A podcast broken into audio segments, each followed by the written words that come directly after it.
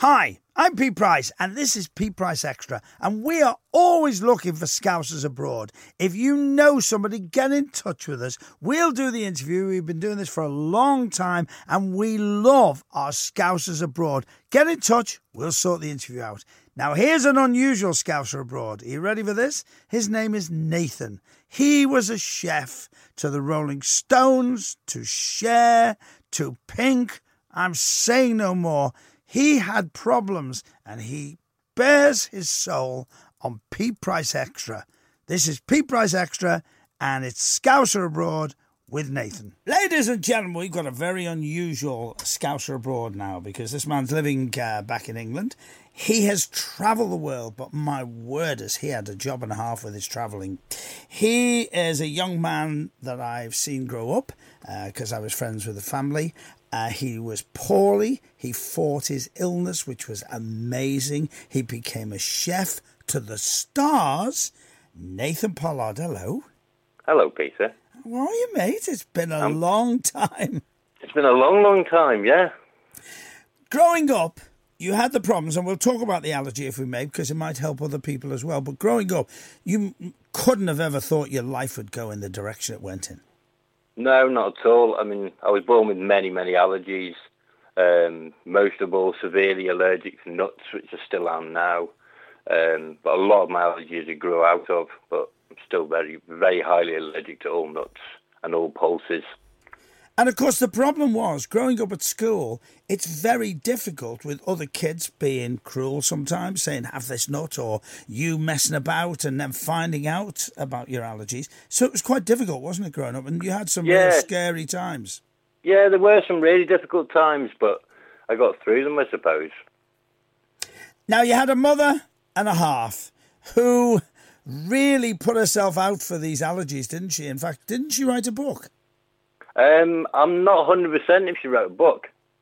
I'm not, I can't remember that, sorry. I thought she did. But, or, or she wrote a paper for a university. She wrote, yeah, she wrote a paper for the university, yeah, and used me as a case study. Yeah, which was amazing because she got you through some very, very, very bad times. She did indeed, yeah, yeah. So, where are you today within your life? Um, as a chef, does that not make it difficult having allergies? Um, no, not at all. I mean, where I am at the moment is um, I'm head chef of a of a place called George Street Social, which is a dry bar in Newcastle, and we don't have any nut ingredients at all on the menu. It's completely nut free. Right. Wow. Well, we'll talk about that in a minute. Let's go to uh, how did you become a chef? Because when I saw you growing up, never thought in a million years you'd go down that road. No, so I went down. I worked in a few places in Liverpool. Um, I worked in a couple of pubs, and and then I worked in a wrap restaurant. Um, and then I went down to London and I worked in a professional kitchen for about three and a half years and learned. I was like a sponge to it. I learned everything there. How did you get to work with some of the big stars? And I'm sure you'll tell us who they are. How did that happen? It was kind of uh, it was kind of a fluke, really. Um, it was a friend of a friend, um, and I just I just did I did a big job, well, a big job at the time, um, which was uh, the MTV Music Awards in Barcelona, and it just happened from there. The people I was working with, and then I did my first tour not long after that and and it just carried on from there. Really, um, the artists got bigger and bigger, and uh, the tours got bigger and bigger, um, and yeah, it just kind of it went from there. Really. Right, I've got to ask you to hit us with some names. We can't just tease. Come on, who who who have you worked with? Uh, quite a few people. I'd say the big ones. I've done a couple of Stones, Rolling Stones tours. um, I've toured with Pink, with Cher, uh, Simon Garfunkel, Anastacia, Neil Diamond, um, and I've done a lot of the other work as well, like the festivals. Um, I've done a fair bit of work abroad over in uh, Doha in Qatar. Uh, I went to China. Um, I've done quite a lot. Staying with the stars for a minute, um, could you believe it? I mean, when you, I mean, now it's it's you know you've just done it and, and you do it again. But could you believe the whole setup of the crew, uh, the way they put it together, the way they take it down. It, it is a village, isn't it? It's a community that stay together. It's it's unbelievable. Um, I mean, especially on some of the really big tours, it's the the amount of um, traveling production is just absolutely huge. It's um, you're talking up to 80 trucks and 40 tour buses and over 500 traveling crew. It's just it is unbelievable. Tell me, um, were the stars available to speak to, or did they mingle, or was it was there were there tiers within the setup? Uh, no, I mean, you, people often ask, "Did you get to meet people?" And, and, and you just say, "Yeah." I mean, you're working with them, you're cooking, you're cooking them their food, so you do get to meet them, and you do get to, you know, talk to them on a one-to-one basis, and they're just they're just normal people, really. There's, um, yeah. And they surround themselves with normal people because they need that normality, don't they? Because of what they're doing and because of the tours and the the amount of work that's involved. Yeah, no, hundred percent. We're all kind of the same in, in when we were touring. So tell me, as a chef, how would it work if you're going right? You're going on tour with the Rolling Stones.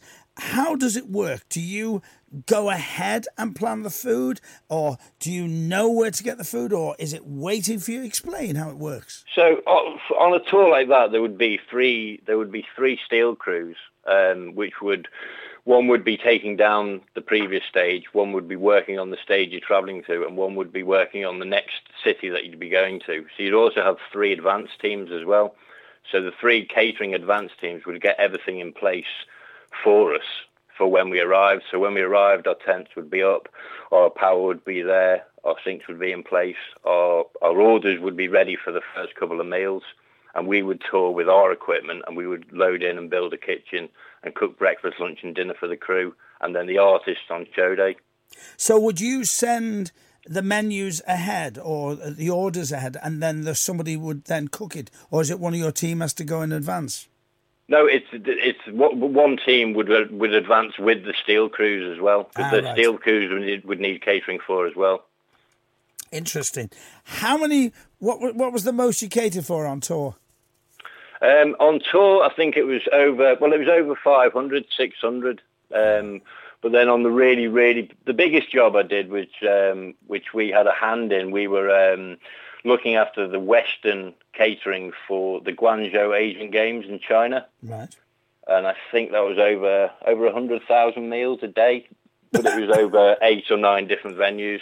Wow. So, did you get a name within the industry, forgetting the stars, like you just mentioned China then? Did you get a name? I mean, would agents come to you and say, I need um, Nathan Pollard because I know he can do the job properly? We were working, always working through a subcontracted company. Right. Um, there's various companies in England and America that, that kind of always cater for these, these kind of events. And I would work sub, uh, subletted through them. So they would, they would be my employer.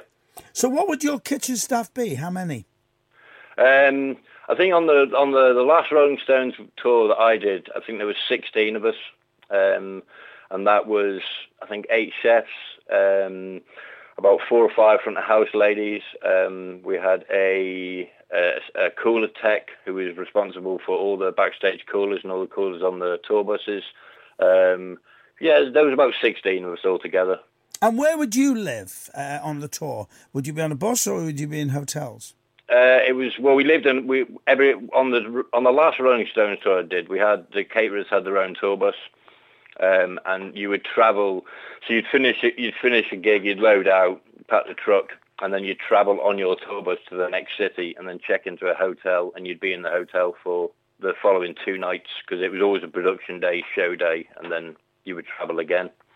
Interesting, uh, because if I remember rightly, you're a very tall young man. So isn't that a problem sleeping on a tour bus? I never really had a problem with it. I, uh, you just crawl into your bunk and sleep. Right. what about the party inside of it? Did you um, get into the party inside? I did, yeah, yeah, um, massively, really, um, which kind of became a bit of a downfall. Well, it, no, it became my downfall. Um, and that's kind of uh, where where, where I am today. Um, it did become my downfall, and it did become a massive problem in my life. Do you mind? Um, do you mind talking about it? No, not at all. I'm completely open and honest nowadays. That's um, fantastic because the people that listen to my show will learn something from it. Did it creep up on you? Was it drink, booze, everything, um, drugs, the lot? Yeah, yeah, everything. Yeah, drink and uh, alcohol and drugs. Yeah, um, and I think looking back at, at looking back at my my my tour CV, as it were, I would definitely say by very early on, by about 2004, it was it became a problem. By about 2008, it was a problem.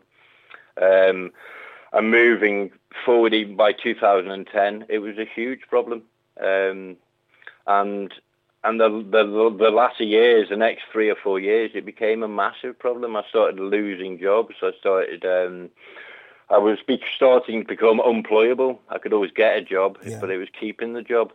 Um, Would you have changed it if you know what you know now? No, I think this is my journey. I'm, I'm a big believer that, that, this is my journey, and I got into recovery when I got into recovery. Um, I believe solely in the fellowship that I'm now in, um, and I believe that my journey is my journey, and I wouldn't change. I wouldn't change anything. Wow, that, that's really nice. So, what advice would you give, first of all, to, now to parents who know they've got a problem with their kids, and then to the kids who also know they've got a problem? So, start with the parents. Um, I'd, I'd, say um, the same for both, really. Um, the, the, I mean, I know now that there is a solution. That um, there is a solution, and there is another option. Um, and that option, for me, lies in um, 12-step recovery. Right. Um, and and that I mean that's that's what I live my life by now. I live my life by the fact that I'm an alcoholic, I'm an addict, but I haven't had a drink or a drug today, and I live my life one day at a time. So, what, um, Nathan, would you say to young people who are listening now, who are going, "Ah, it won't happen to me. Won't happen to me." Um, my advice would only be it's it's it's an absolute killer. Um, it's it, it, it's just destroying lives um, all over the world, and I uh, I'm a big believer that everyone has their own path. But for me, I um, I just fully believe in what I'm now doing. I believe that this is the path that I'm supposed to be on. I'm right where I'm supposed to be in my life right now, and there is a solution. There is a solution, and it's complete. It's complete. You know, you, you, you stop everything. You, you just join a 12 step program. Being who you are and, and, and speaking completely openly, which is, is brilliant. First of all, do you miss touring? And secondly, could you go back as a the position you're in? Um, I would never want to go back um, to touring. Uh, is the truth. Um, I'm 40 in a couple of weeks, and I'm quite happy with it, quite content uh, with my life um, at the moment. Um, I think, truthfully, I've never been so happy in my life as I am now. Um, I've got a lovely little flat in Newcastle. Um, I uh, I work in Newcastle. I work in a 12-step recovery um, cafe, and uh, I, I'm just living the best life I've ever had. Tell us about that cafe. Tell us how it works. So George Street Social is it's a dry bar. Um, I think they've got a similar one in Liverpool, um, but it's um, it's all based around 12-step recovery. From the uh, board of directors right the way through to all the staff who work there are either in 12-step recovery or have knowledge of 12-step recovery. Um, George Street is for me it's a very special place in my heart because um, on this journey. Um, I mean, my my sobriety date is the 11th of the 12th, uh, 2017, and on the 14th of the 12th, 2017, I went to my first meeting at George Street. Um, it was the first meeting that I wanted to go to, and uh, I got identification with a lady who was sharing at that meeting, and that's where my journey started. Um, so for me, it's just it's my life. It plays such a massive role in my recovery as you're recovering and as you each day have to go through these steps, how much do you miss a drink and do you miss drugs? Not in the slightest. Not in the slightest. Why Not do you think that? Why do you think that is? I think now because I've got a, a much better picture of myself, um, a lot of things that I've learned through going through the 12 steps uh, of Alcoholics Anonymous is I've learned more about myself, um, and I, I, I just I, the biggest thing I've learned is I don't take the first drink or drug or whatever it is that that, I'm, that, that the particular person is suffering from. Mm-hmm. I just don't, and I live a better life. I, I'm I'm I'm full in the knowledge that if I did take a drink, I would probably take another one, and if I took another one, I'd be straight back where I was. So you're in a good place right now. I'm in the best place I've ever been in my life. That's fantastic. Looking back, what was the give us three maybe three examples of your happiest or the most exciting thing when you were on tour with all those big stars? Um, I'd I'd say one one of the one of the big things is when I had my photo taken with um, two of the Rolling Stones. That was that was quite cool. Um, in in one of their dressing rooms, um, and I think I think I mean some of, some of the biggest events. I think definitely for me um, going over to um, um, Guangzhou and doing the Asian Games. That was an amazing experience. Um, it was just I'd never been to China in my life, and it was just an amazing experience. Could, even though it was completely in the madness, it was still such a beautiful experience. Um, and I think the other highlight would be when uh, we are the same the same tour when we were on the Rolling Stones, and my mum came out to see us in uh, in Ireland, and I got her all backstage passes and got to see the show, and that that was an amazing experience as well. Wow. Because people don't realize that we're having this conversation, but nobody has any idea unless they've done what you've done at the size and enormity of putting a show like that with Pink, Cher, Rolling Stones. Nobody has any idea, do they? No, not at all. I mean, it, the the magnitude, the organisation that must go into it. We only we were only handling the catering side of things. It might seem, when I say only, I mean it's huge in itself, but the the the, the I mean the logistics of the whole operation is just gigantic. You just can't imagine how, how much organisation has to go into it. Um, but yeah, it was just it was it was an amazing experience. But um, no, I would never want to go back to it. Never. Do you want to do travelling again?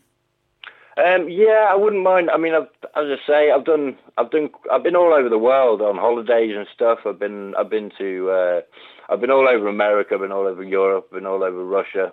Um, I've been all over uh, New Zealand, I've been to Australia quite a few times. But I, w- I would like to travel, but um, in the future, in the future, not there's no, uh, no immediate rush. Growing up with the amazing lifestyle you've had, has it upset you? And looking back, does it upset you to think of the amount of drugs and drink out there that so many people are getting hooked on? It's absolutely just. I mean, for me, it's it's just so shocking how it's um, how it's advertised now everywhere. Um, it's it's it's it's it's just changed so much from. I mean, from when I was a kid, it wasn't as obtainable, but now it's it's so obtainable. Um, and it is really scary. It's really scary to see the statistics that are that are out there. You know that how many deaths and how many how many lives it's completely messing up because of alcohol and drugs. It's um, yeah, it's it's it's it's such a shame because there is a solution, and and I, I know there's a solution now. Um, but it is, it's yeah, it is. It's it's such a shame. It really is. So, what do you think the solution is? I think the solution is, I mean, I think it has to come from the top personally, but I think it's. Um, I, I just think I just, I just think alcohol is an absolute killer, as I do um, any mind-altering substances. Um, I think it, we have to kind of I don't know I think we have to kind of teach people the effects um, of, of, alcoholism and of, of addiction more um, because it is just absolutely mm. wrecking society. It's um, yeah. It's... Nathan, does religion fit into your life at all? Religion does fit into my life, but I have a higher power. Um, I believe in a higher power um, today. Um, when I first, when I, I mean, I've, I've also, I, I, I also tried to get into um, Alcoholics Anonymous for many years. Um, I went to my first meeting in 2013, and I wasn't ready. And then I went to more meetings all over the country, and I just wasn't ready. I wasn't taking anything in because I hadn't stopped drinking um, or using. Um, and it's only now being in the fellowship for just over 19 months that I, I, do believe in a higher power. I believe that I've got a higher power. I believe that I believe that my sobriety date was picked for me um, because I could never stop drinking. Um, and as I say, I've been, I'm still, I still find myself early in recovery, but I'm in recovery now, and that's the most important thing to me. It's um, interesting you say about the drinking. I, I've got to say this carefully. I know, yeah, I'll do it carefully. I know somebody who has a drink problem, but they don't know they've got one yet. And I can't help them until they come to me and say, I've got a drink problem. Is that right or am I wrong? Yeah, no, hundred percent. I don't think I don't think anyone can. I don't think I can. I can. I can only say that I'm an alcoholic and I'm an addict. Um, I can't say that anyone else is. You see traits with people that you think, oh, you you might need this. You might, but you have to make the decision yourself. It can't be. It can't. You can't point the finger and say, I, I can just tell you what I am. I know what I am. Yeah. And if anyone ever comes to me for help, I can I can show them the way that I went. Um, but yeah, it's it's a very it's a very difficult one, really. Um, I mean, people tried to get me into the fellowship for many, many years, and it was only when I was ready to, to, to go to a meeting that I chose to go to. Um, I feel that that was my rock bottom. I mean, I probably had many rock bottoms in my, in in those years of active addiction. Um, but I look at my last rock bottom, uh, which I won't go into, but as as my my biggest rock bottom, and uh, and I you know, I, I mean, I, I often say this. Um, I often say this in my in my in my story, but you know, the day before I didn't take my I didn't take a drink. You know, I'd made an attempt on my life, um, and that was my rock bottom. Um, and I didn't know anything about really anything about what was on offer. I just went to a meeting when I was four days off the drink. I wouldn't say sober, but I was four days off the drink and I got identification, and I just kept on coming back, and my life has turned completely 180 round. Nathan Pollard, you're fascinating. You're the most unusual Scouser abroad we've ever had. We've just been on a journey with you, um, which has been incredible. Um, and I can't thank you enough. Of all the years I've been doing this feature, you're certainly quite unique. Nathan, thank you for joining me. Thanks a lot, Pete.